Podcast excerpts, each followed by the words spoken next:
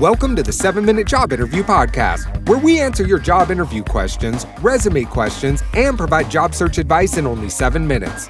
And now, your host, Davon Goddard. All right, guys, welcome to the 7 Minute Job Interview Podcast. Now, in this episode, we're talking about the best day of the week to apply for a job.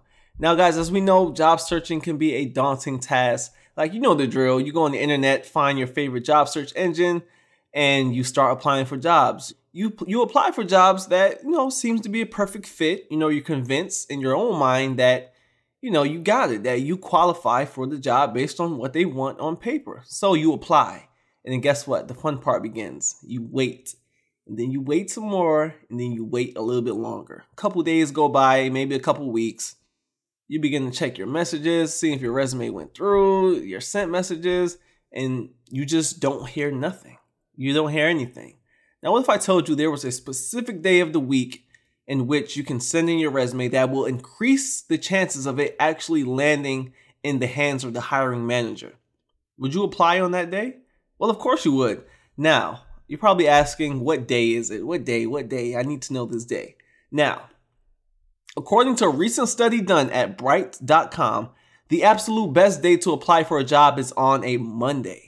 Now, studies show that someone who applies for a job on Monday is 30% higher, they have a 30% higher chance of someone who applies any other day of the week.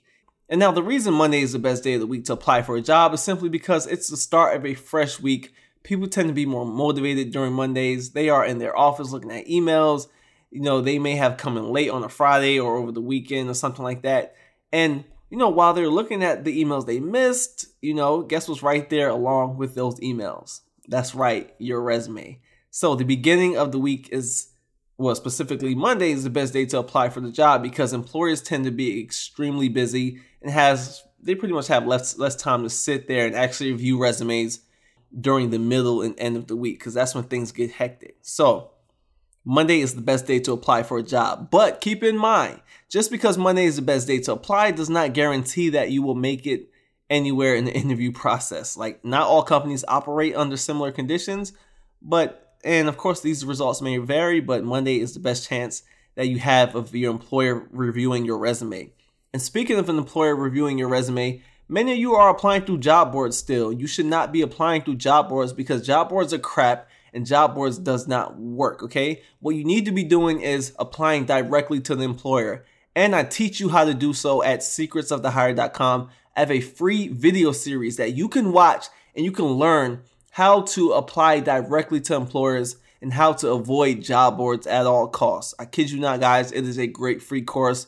Go check it out at secretsofthehire.com.